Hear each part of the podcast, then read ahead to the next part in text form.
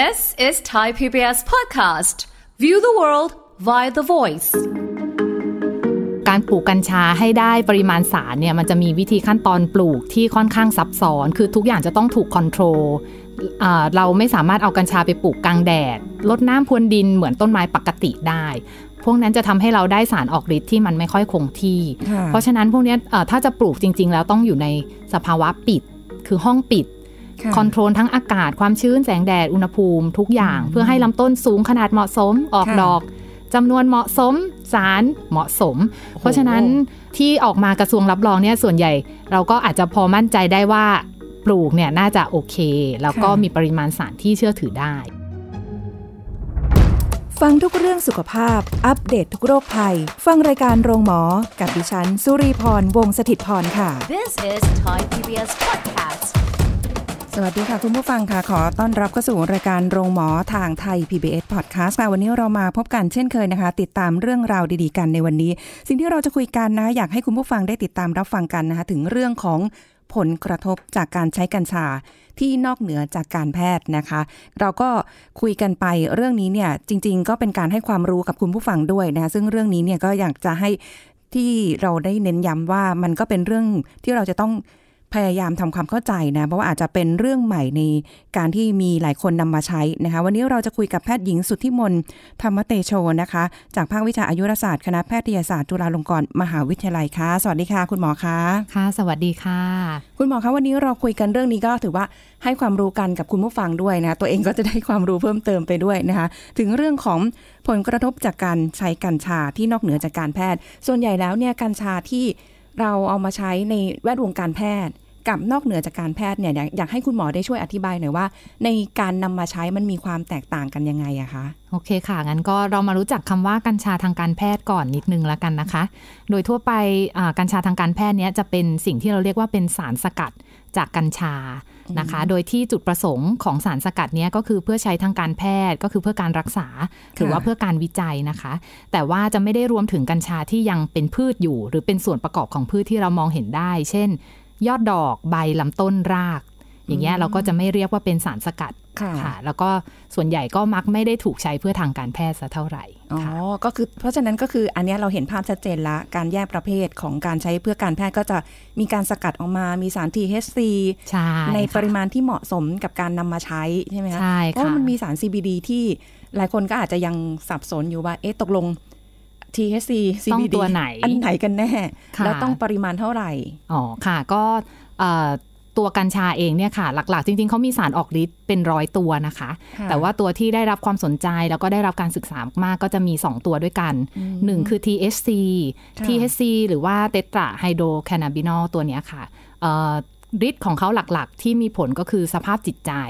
นะคะ ส่วนใหญ่ก็มักจะทำให้เรารู้สึกเคลิบเคลิ้มมีความสุขมากขึ้นค่ะเอ่อทำให้เอ่ออาเจียนลดลงได้นะคะ เพราะฉะนั้น THC ส่วนใหญ่ในทางการแพทย์ก็เลยมักถูกนำไปใช้เพื่อทำให้คนไข้เอ่อที่เบื่ออาหารกินอาหารได้มากขึ้นค่ะนะคะ หรือว่าใช้ในการประคับประคองผู้ป่วยระยะสุดท้ายทำให้เขารู้สึกว่ามีคุณภาพชีวิตที่ดีขึ้น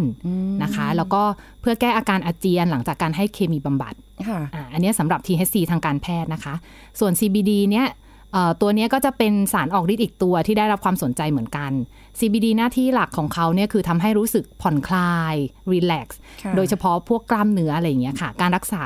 เอ่อที่เกิดจาก CBD เนี่ยก็เลยมักเป็น ในการแก้ภาวะเกรงของกล้ามเนื้ออนะคะ หรือว่าคนไข้ที่เป็นโรคลมชักชนิดที่รักษาหายได้ยาก ก็มาจะใช้ส่วนที่เป็น CBD มากกว่า คือฟังดูแล้วถ้าในการเอากัญชามาใช้ทางการแพทย์เนี่ยมันจะมีความชัดเจนใช่ของการค่ะเอามาใช้เพื่อในการรักษาอะไรใช่หรือบำบัดหรือบรรเทาค่ะ เราจะรู้ว่าสารออกฤทธิ์คืออะไร แล้วก็เรามักจะรู้ว่าขนาดที่จะต้องใช้เนี่ยคือเท่าไหร่กันแน่ ฟังแล้วก็น่ากังวลใจขึ้นมาอยู่ในใจนิดๆตรงที่ว่า คือมันมีกระแสอยู่ในโซเชียลเหมือนกันค่ะ คุณหมอว่าอาจจะมีบางคนไปเอามาแบบทำเป็นสารสกัดอะแต่คือเราไม่รู้ว่าเขาสกัดยังไงใช่ไม่รู้ในรูปแบบไหนด้วย แล้วสารใช่ค่ะ THC มันมีมากน้อยแค่ไหน อันนี้เราไม่รู้แล้วมันมีขายอยู่ในทั่วไปอินเทอร์เน็ตเออหาได้อะไรเงี้ยเรื่อยๆ อันนี้ก็เป็น เอ่อเรียกว่าจะเรียกว่าเป็นภัยมืดก็ไม่ถูกนะคะ อันนี้ก็คือทำให้ผู้บริโภคมีความระมัดระวังมากขึ้นดีกว่า โดยทั่วไปกัญชาที่เอ่อมีการใช้ทางการแพทย์เนี่ยที่เขามีการรับรองก็จะมีของเอออยนะคะค่ะแล้วก็มีของอภัยภูเบศรแล้วก็มีอีกนิดๆหน่อยๆสามารถหาดูได้ในอินเทอร์เน็ต แต่ว่าทั้งหมดทั้งมวลเนี่ยค่ะ ถ้าเราไปดูฉลากเขาจะมีการระบุชัดเจนว่า ขวดเนี้ยเป็น THC ขวดนี้เป็น CBD หรือขวดเนี้ยมีทั้งสองอย่างในอัตราส่วนเท่าไหร่ หนึ่งหยดมีปริมาณสารเท่าไหร่อืมอันเนี้ยคืออย่างน้อยผู้บริโภคก็แน่ใจว่าผลิตจากสถานที่ที่กระทรวงรับรองค่ะว่าคุณภาพได้มีปริมาณสารที่อ่าทราบแน่นอนชัดเจน มีวิธีส่วนใหญ่พวกเนี้ยเขาจะมีวิธีการปลูก เพื่อที่ให้ได้สารออกฤทธิ์ในปริมาณที่ค่อนข้างเหมาะสม โอ้เขาควบคุมตั้งแต่การปลูกเลยใช่ค่ะนการปลูกกัญชาให้ได้ปริมาณสารเนี่ยมันจะมีวิธีขั้นตอน ปลูกที่ค่อนข้างซับซ้อน คือทุกอย่างจะต้องถูกคอนโทรลอ่าเราไม่สามารถเอากัญชาไปปลูกกลางแดดค่ะอ่าลดน้ำพรวนดินเหมือนต้นไม้ปกติได้อ่าพวกนั้นจะทำให้เราได้สารออกฤทธิ์ที่มันไม่ค่อยคงที่ค่ะเพราะฉะนั้นพวกเนี้ยเอ่อถ้าจะปลูกจริง ๆ แล้วต้องอยู่ในสภาวะปิด คือห้องปิดค่ะคอนโทรลทั้งอากาศความชื้นแสงแดด อุณหภูมิทุกอย่าง เพื่อให้ลำต้นสูงขนาดเหมาะสมออกค่ะดอกจำนวนเหมาะสมสารเหมาะสม เพราะฉะนั้นเอ่อ ที่ออกมากระทรวงรับรองเนี่ยส่วนใหญ่ เราก็อาจจะพอมั่นใจได้ว่าปลูกเนี่ยน่าจะโอเค แล้วก็ค่ะมีปริมาณสารที่เชื่อถือได้อืมเอ่อส่วนที่ของคุณสุริพรได้พูดมาก็คือ ผลิตภัณฑ์ที่เราไม่ทราบปริมาณว่ามันมีอะไรเท่าไหร่กันแน่ อันนี้ก็มีความน่ากลัวอ่าใช่ค่ะ เพราะว่าท้ายที่สุดเนี่ยพอมันเกิดอาการข้างเคียงขึ้นมา เราจะตอบไม่ได้แล้วว่าสรุปคนไข้เนี่ยได้รับสารออกฤทธิ์ตัวไหนมากค่ะน้อยขนาดไหน หรือว่ามีการปนเปื้อนของเออ สารอย่างอื่นที่เราไม่ต้องการเข้ามาหรือเปล่า คือเพราะฉะนั้นในการที่จะเลือกซื้อเลือกเลือกใช้ก็แล้วแต่เนี่ยก็คือต้องถ้าในการที่จะเลือกซื้อเองเนี่ยต้องระวังด้วยนะคะใช่ค่ะโดยเฉพาะไม่มีที่มาที่ไปอะ ใช่แบบเราไม่รู้คุณอะคนข้างบ้านให้มาค่ะทำเองสกัดเองอย่างเงี้ยก็ให้เผื่อใจนิดนึงละกันค่ะว่าอันตรายนิดนึงคือเข้าใจว่ามันอาจจะมีเรื่องของภูมิปัญญา หรือใช่ว่าในในความรู้ที่อา ของอาจจะ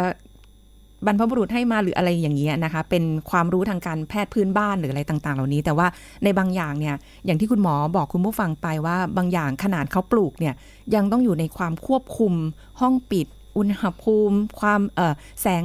ต่างๆ เหล่านี้นะคะ เพราะฉะนั้นก็อยากจะให้ใช้ความระมัดระวังในการเลือกซื้อ ไม่ใช่บอกว่าคนนี้ใช้ดี ส่งต่อเฮ้ยเนี่ยใช้ดี ใช่อีกคนอาจจะไม่ได้ดีด้วยเหมือนกันก็ได้ใช่เพราะแต่ละค่ะคนสภาพร่างกายไม่เหมือนกันนะคะอันนี้ขออนุญาตย้ำไม่ได้บอกว่า คืออันเนี้ยเราเป็นในลักษณะของการให้ความรู้ไม่ได้บอกว่า ไม่ให้ใช้หรืออะไร แต่ถ้าสมมติว่าคุณในแง่ของการที่จะใช้เพื่อการรักษาคุยกับคุณหมอก่อนไหม เพราะว่าเดี๋ยวนี้ในทุกๆ โรงพยาบาลก็มีคุณหมอที่จะให้ความรู้ในด้านนี้อยู่แล้วใช่ไหมคะ ใช่ค่ะ ส่วนใหญ่ก็ถ้าเป็นโรงพยาบาลในเครือของกระทรวงสาธารณสุข ก็น่าจะมีคลินิกกัญชาอ่าค่ะ ซึ่งก็จะมีแพทย์ที่พร้อมจะให้คำแนะนำประชาชนเอ่อคราวนี้จริง ๆ เรื่องของกัญชาอยากจะบอกเออท่านผู้ฟังทุกท่านนะคะ สมมุติว่าเอ่อ ท่านมีการใช้กัญชา ไม่ว่าจะเพื่อสาเหตุทางการแพทย์ หรือว่าเพื่อสาเหตุอื่นใดก็ตาม อย่างเงี้ยไม่ต้องกลัวที่จะบอกคุณหมอ คือเรื่องแบบนี้มันมันก็ไม่ใช่ความลับเนาะแต่ว่าเอ่อคุณหมอก็สามารถใช้ในประวัติกัญชาเนี่ยเพื่อประเมินสภาวะทางสุขภาพของคนไข้ได้มากขึ้น เพราะฉะนั้นค่ะบอกคุณหมอเธอะค่ะว่าเราใช้อะไรอยู่ของยี่ห้ออะไร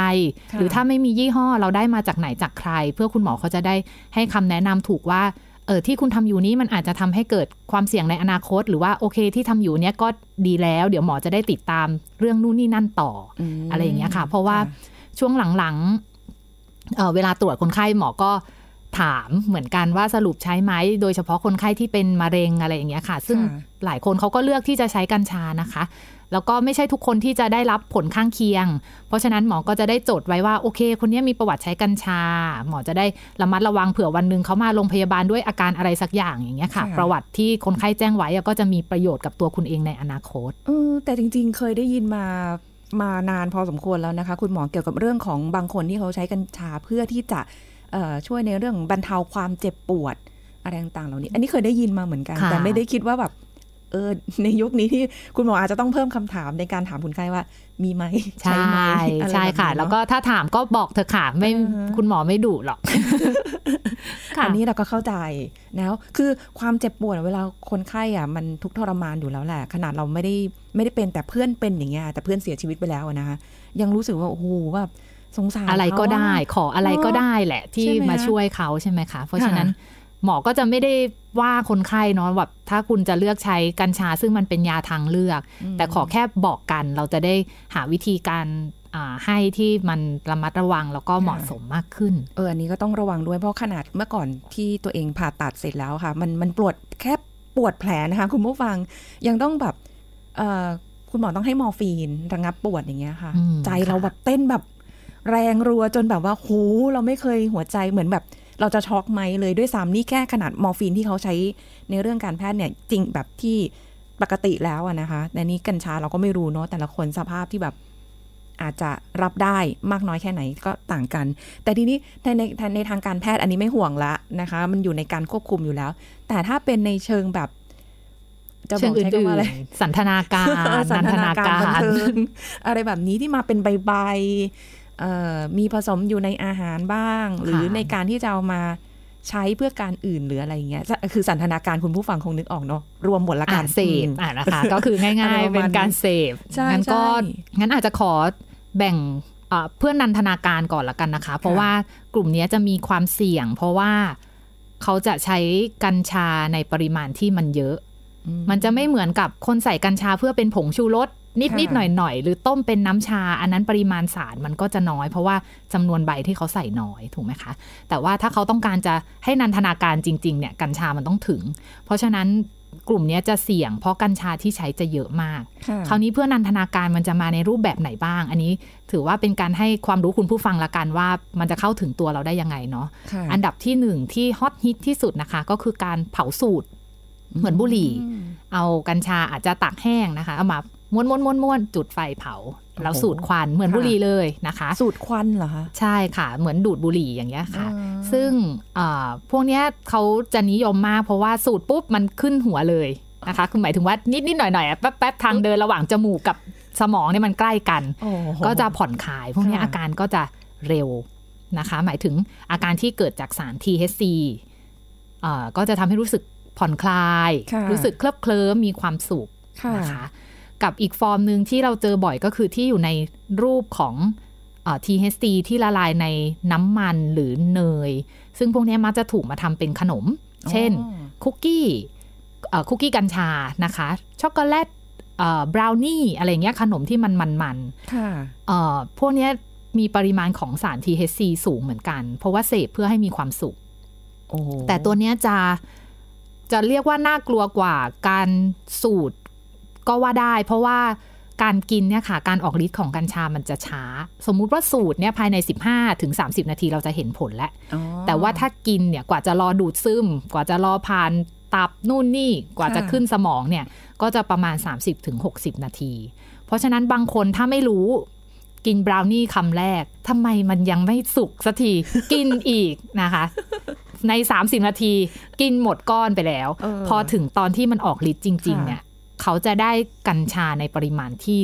เยอะมาก ซึ่งอ๋ออัอันเนี้ยก็เป็นจำนวนผู้ป่วยส่วนหนึ่งเลยค่ะ ที่มาโรงพยาบาลก็คือได้รับสารเอ่อสารออกฤทธิ์ของกัญชาในปริมาณที่สูง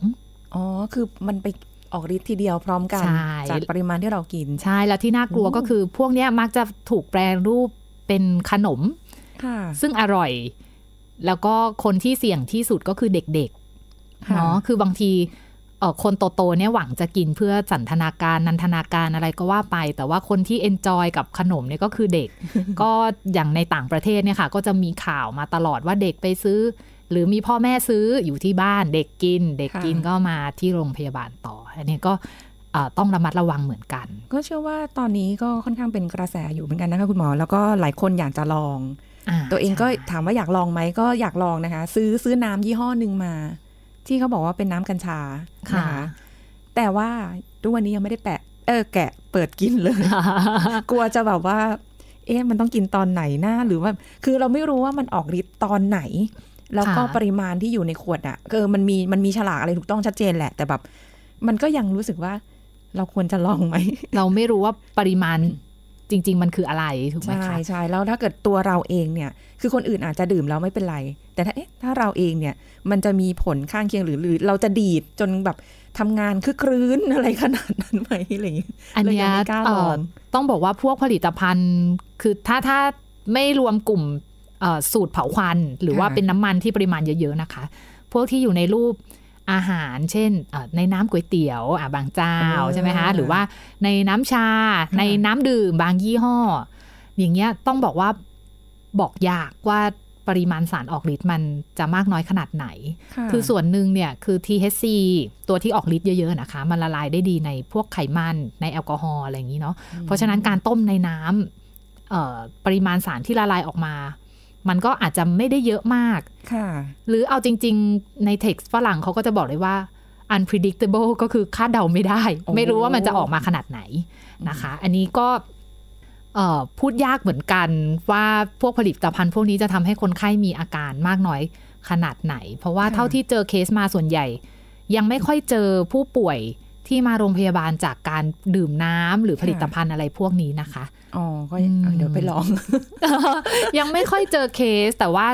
ก็ไม่รู้เหมือนกันว่าปริมาณที่เขาใส่มันเยอะขเมื่นาดอไหนกี้คุณหมอกันแน่บอกว่างานวิจัยก็ยังบอกเลยว่าคาดเดาไม่ได้ ใช่ใช่ค่ะ มันคาดเดายากคือการใส่ในอาหารเนี่ย มันจะออกมาแค่ไหนเนี่ย เราไม่รู้เลยอืมมันยากกว่าทางการแพทย์เยอะค่ะ ที่เรามีใช่ค่ะคำนวณได้ชัดเจน โอ้โหเนี่ยเนี่ยแหละ อันนี้คือสิ่งที่น่ากังวลตามมาด้วยเพราะว่าที่เรื่องนี้ที่เอามาคุยกับ ให้คุณผู้ฟังฟังเนี่ยก็เพราะาเรื่องนี้แหละที่ผลกระทบมาคืออยากรู้อยากลองมันเป็นเรื่องปกติอยู่แล้วค่ะ ตัวเองยังอยากลองเลย แต่ว่า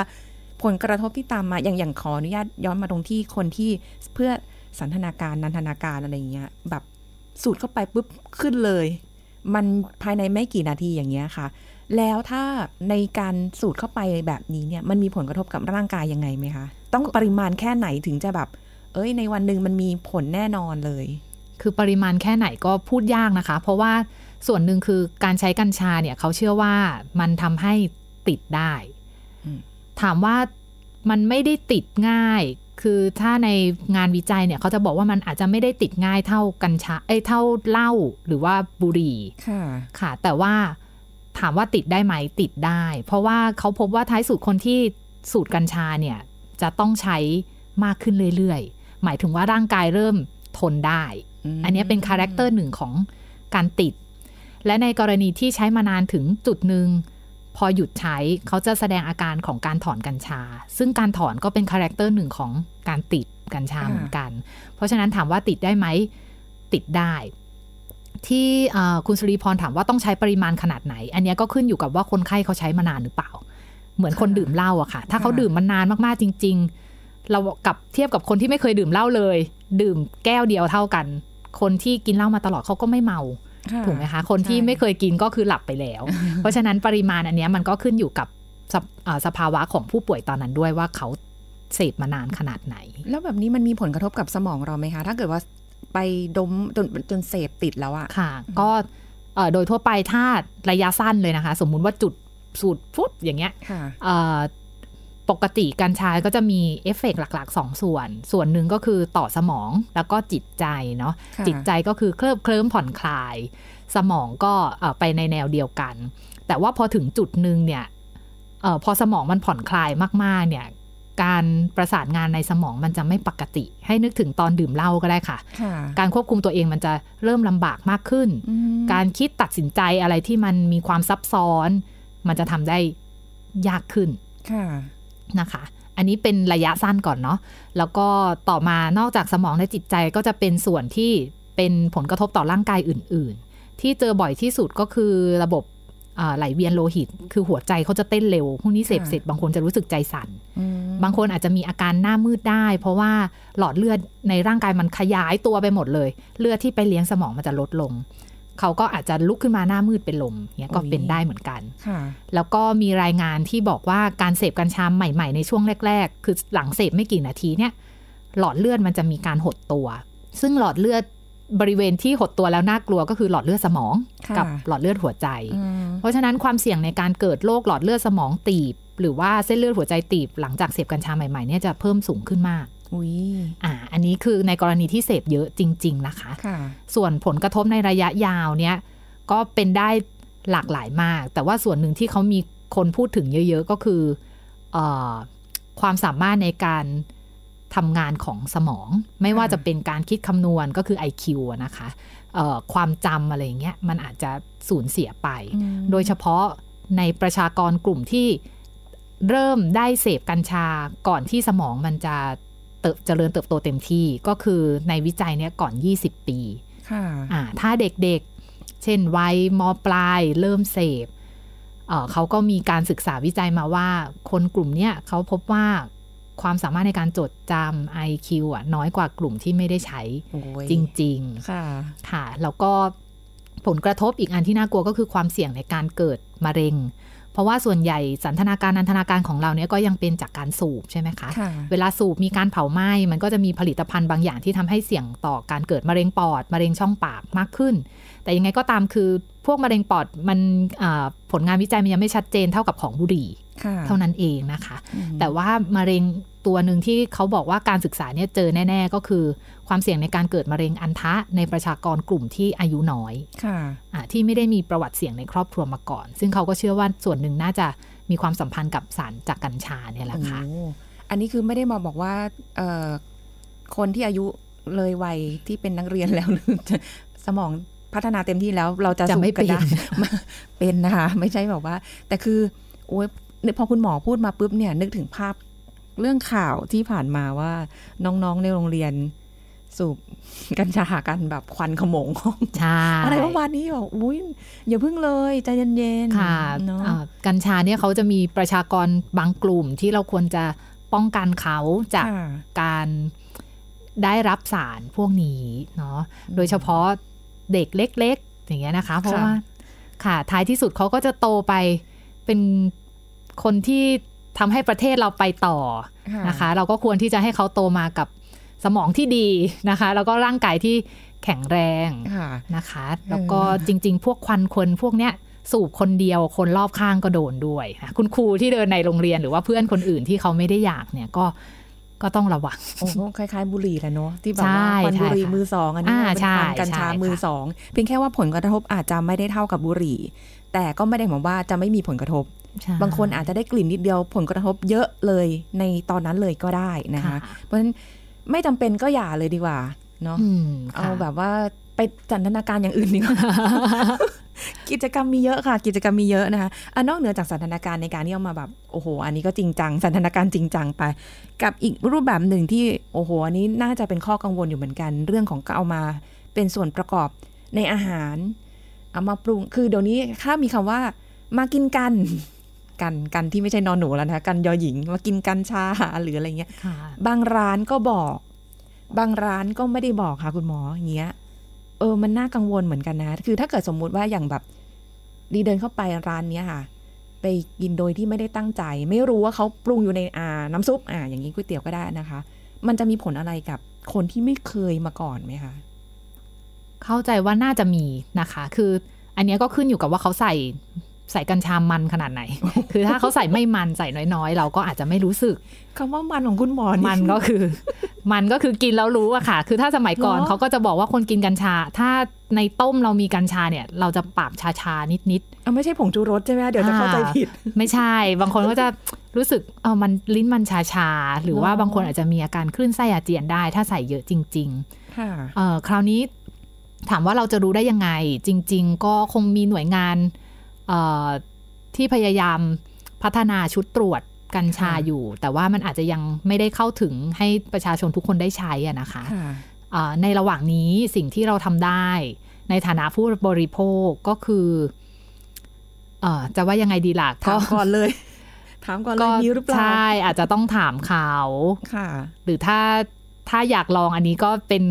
สุดแล้แล้ววแต่แต่นะคะ แต่ว่าก็อยากบอกสำหรับ ผู้ประกอบการละกันก็คือเรื่องแบบนี้เราอาจจะต้องอาศัยความรับผิดชอบแล้วก็เอ่อความโปร่งใสคือเราต้องกล้าเนาะคือถ้าเราอยากที่จะใส่กัญชาจริง ๆ โดยที่เราเชื่อว่า เอ้ยมันทำให้อาหารเราอร่อยค่ะเราก็ต้องบอกต้องบอกว่าอันไหนใส่อันไหนไม่ใส่ เพราะว่าก็จะมีคนกลุ่มหนึ่งที่เขาไม่ควรจะได้สารกัญชาจริงค่ะๆเออนอกจากเด็ก ที่หมอพูดไปอะค่ะ ก็จะมีคนท้องอืมหญิงที่ให้นมบุตรค่ะหรือคนไข้ที่มีโรคประจำตัวบางอย่างเนาะซึ่งเวลาเราขายของเราไม่ได้มานั่งถามนะว่าคุณมีโรคประจำตัวอะไรไหมค่เพราะฉะนั้นสิ่งที่เราจะช่วยสังคมได้มากที่สุดก็คือเออความโปร่งใสแหละว่าอะใจใจๆกันไปเลยเนี่ยอืมเอ่อร้านเนี้ยใส่นะค่ะชามเนี้ยไม่ใส่ชามนี้ใส่อย่างเงี้ยค่ะ ผู้ค่ะบริโภคเขาก็จะได้มีความเชื่อมั่นในร้านคุณแล้วเอ่อท้ายที่สุด มันก็จะเป็นสังคมที่ปลอดภัยมากขึ้น ใครเลือกที่จะใช้ ก็โอเค หรือใครเลือกที่จะไม่ใช้เขาก็มีสิทธิ์ที่จะเอ่อไม่ต้องได้รับสารแบบนั้นเหมือนกันมค่ะคือในปริมาณเราไม่รู้จริง ๆนะคะ แล้วก็เออบางคนก็ไวบางคนอาจจะแบบโอ้ไม่เห็นรู้สึกอะไรเลยก็มี ใช่ เราหวังว่าก็เป็นในไปได้อนาคตการวัดปริมาณมันจะทำได้ค่ะนะคะ แต่ว่าคิดว่าน่าจะเป็นอนาคตอันใกล้ไม่น่าไกลเกินค่ะอะท้ายนี้คุณหมอมีอะไรอยากจะฝากไว้ไหมคะ ความห่วงใยก็ได้ข้อหรืออะไรนิดๆหน่อยๆฝากไว้สำหรับคนที่ จะไปลองค่ะกัญชาสำหรับคนที่มีความเสี่ยงเอางี้ดีกว่าเนาะคนที่เสี่ยงจริง ๆ เนี่ย หมออยากจะให้หลีกเลี่ยงผลิตภัณฑ์กัญชานะคะ เด็กคนท้องเอ่อหญิงให้นมบุตร คนที่มีโรคประจำตัว โดยเฉพาะโรคหัวใจ โรคสมองหรือว่าโรคทางจิตใด ๆ นะ ถ้าเป็นไปได้เราควรหลีกเลี่ยง แล้วก็ถ้าเรารู้ว่าสถานการณ์เนี้ยมันอาจจะทำให้เราเสี่ยงต่อการได้รับสารกัญชา เช่นเอ่อเป็น การได้รับควันมือสองเนาะค่ะเวลาคนอื่นไปสูบ เราก็ไม่ควรไปอยู่ใกล้ๆเขา หรือไปในสถานที่ที่เราคิดว่ามันเสี่ยงต่อการจะได้คุกกี้กัญชาบราวนี่กัญชา ซึ่งส่วนใหญ่มันมักเจอในสถานบันเทิงอันเนี้ยเราก็ต้องระมัดระวังตัวเองให้มากขึ้นค่ะนะคะเอ่อแล้วก็สิ่งที่อยากจะฝากอีกอย่างหนึ่งก็คือเอ่อคนที่จะใช้กัญชาจริง ๆ นะ ไม่ว่าจะเป็นผู้ประกอบการหรือว่าผู้บริโภคอย่างเงี้ยค่ะเอ่อ ให้ซื่อสัตย์ละกันนะ ผู้ประกอบการก็ให้ซื่อสัตย์ว่าเราใส่หรือไม่ใส่นะคะ ผู้บริโภคก็ให้รู้เท่าทันคือถ้ารู้สึกว่ากินแล้วมันแปลกๆเนี้ยเราก็ต้องกล้าที่จะถามว่าคุณใส่หรือเปล่าค่ะอย่างเงี้ยนะคะ แล้วก็อีกนิดนึงก็คือถ้าใครใช้กัญชาแล้วไม่แน่ใจไง ปรึกษาหมอเถอะนะคะ คุณหมอยินดีที่จะให้คำแนะนำทุกคนอยู่แล้ว เราจะได้ขับเคลื่อนสังคมที่ชาญฉลาดรู้เท่าทันอย่างนี้ดีกว่านะคะค่ะอั นนี้ก็เป็นสิ่งที่คุณหมอฝากไว้นะคะ ในฐานะที่เป็นคุณหมออาจจะเจอคนไข้ลักษณะที่แบบว่าไปไปลองแล้วมีผลกระทบมีผลข้างเคียงขึ้นมาได้นะคะ แต่ว่าทั้งนี้ทั้งนั้นก็อยู่ที่คุณผู้ฟังฟังแล้ว จะเอาไปคิดวิเคราะห์ แล้วก็จะลองหรือไม่อะไรยังไง ถ้าสามารถจะหักห้ามตัวเองได้ แล้วแค่แค่อยากลองเฉยๆ อันนี้เราก็ไม่ว่ากัน แต่เราห่วงแค่เรื่องของการที่มันเป็นผลระยะยาวมากกว่าด้วยค่ะนะคะ วันนี้ก็ฝากไว้ ขอบคุณคุณหมอค่ะที่มาร่วมพูดคุยในรายการในวันนี้นะคะ ขอบคุณค่ะค่ะขอบคุณสวัสดีะคุณพิธีกรแล้วก็คุณผู้ฟังนะคะค่ะเอาละค่ะคุณผู้ฟังคะหมดเวลาแล้วค่ะกับรายการโรงหมอทางไทย PBS Podcast ค่ะวันนี้เราต้องลาไปก่อนขอบคุณที่ติดตามรับฟังนะคะ พบกันใหม่ครั้งหน้าค่ะ สวัสดีค่ะ This is Thai PBS Podcast. โซเดียมที่ให้รสเค็มในรูปแบบน้ำค่อนข้างน่ากลัว รสชาติอาจถูกปาก แต่คงไม่ถูกกับไตและบางโรค รองศาสตราจารย์นายแพทย์สุรศักดิ์กันตะชูเวชสิริ โรงพยาบาลรามาธิบดีมาบอกให้รู้ครับ ผมว่าอาหารออนไลน์เป็นอาหารที่ตอนนี้นิยมมาก แล้วก็สะดวกด้วยคนก็อยู่ในคนเมืองนะครับ อยู่ตามคอนโดค่ะก็ไม่อยากออกเดินทาง ยิ่งไปกันใหญ่คือไม่ออกกำลังกายเนาะอะไรก็มามันอยู่ที่หน้าประตูนะ แต่ว่าค่ะเขาก็มีมือถือแล้วคนเราก็เล่นมือถือเยอะเพราะฉะนั้นแอปมันก็มาแล้วค่ะแอปมันก็มีหลายเจ้านะแต่ที่เราไปสำรวจเนี่ยเราก็สำรวจอาหารยอดนิยมของทุกแอปนะ แล้วก็เลือกมา 25 ตัวที่มีความได้รับความนิยมสูงค่ะรวมทั้งเครื่องดื่ม รวมทั้งเอ่อขนมทั้งหมด 40 รายการนะนะครับค่ะครับ อันนี้ค่ะก็จะพบว่าส่วนใหญ่ค่อนข้างสูงส่วน หวานมันเค็มหวานมันเค็มเลยว่างั้นนะครับค่อนข้างสูงครับ อาหารที่มีความเค็มหรือโซเดียมสูงต่อหนึ่งห่อหรือหนึ่งกล่องนะครับ เพราะว่าเป็นต่อมือแล้วกันว่าอย่างนั้นเถอะนะครับ ส่วนใหญ่เป็นอาหารประเภทน้ำเพราะว่าเกลือละลายอยู่ในน้ำถ้าจะทำให้น้ำแกงอร่อยต้องใส่เกลือเยอะหน่อย แต่เป็นอาหารแห้งใส่เกลือนิดนึงมันก็อร่อยแล้วถูกไหมฮะค่ะที่อันดับหนึ่งเลยนะส้มตำปูปลาร้าเกลือนี่ขึ้นไปถึงประมาณ 9 เท่าของความต้องการบอกโซเดียมมื้อหนึ่งควรจะประมาณ 600 มิลลิกรัม ของส้มตำปูปลาร้าเฉลี่ยออกมาแล้ว เราสั่งประมาณเกือบ10เจ้านะมันเฉลี่ยออกมาได้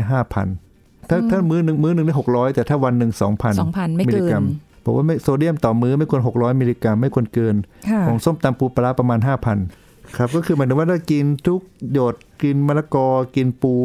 กินปลาร้าทุกหยดหมดค่ะหมดได้5,000ก็แนะนำว่าอย่ากินส่วนประกอบที่เป็นน้ำน้ำๆเยอะค่ะก็จะช่วยบ้าง อันดับ2ก็เป็นลูกชิ้นหมูปิ้ง ตอนแรกเราคิดว่าไม่ไม่เค็มลูกชิ้นหมูปิ้งเนี่ยคือตัวหมูเนี่ยก็ใส่เครื่องปรุงมาแล้ว เพราะเนื้อเนื้อเนื้อหมูปกติมันไม่เค็มค่ะแต่ถ้าทำให้ลูกชิ้นอร่อยเนี่ยมันต้องใส่ทั้งเกลือผงชูรสอ่าแล้วยังมีสารกันบูดอีกอ่ฮะสารกันบูดก็เป็นโซเดียม โซเดียมหลายหลายชนิด มันมีโซเดียมที่สารกันบูดหลายชนิดส่วนใหญ่เป็นโซเดียมทั้งหมดครับค่ะโอ้โหเพราะฉะนั้นก็เป็นลูกชิ้นปิ้งต่อนี่พูดถึงต่อหนึ่งห่อนะครับต่อยังอาจจะห่อหนึงอาจจะสักห้าไม้สี่ไม้อย่างเงี้ยประมาณเนี้ยประมาณ 3,000 มิลลิกรัม หรือความเค็มเกิน 5 เท่า ของความต้องการ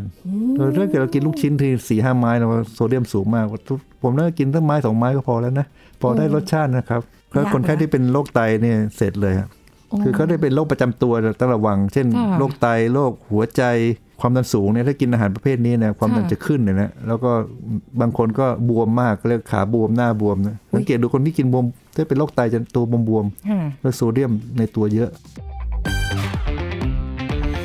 This is Thai PBS Podcast ติดตามรายการทางเว็บไซต์และแอปพลิเคชันของไทย PBS Podcast Spotify SoundCloud Google Podcast Apple Podcast และ YouTube Channel Thai PBS Podcast Thai PBS podcast. View the world via the voice.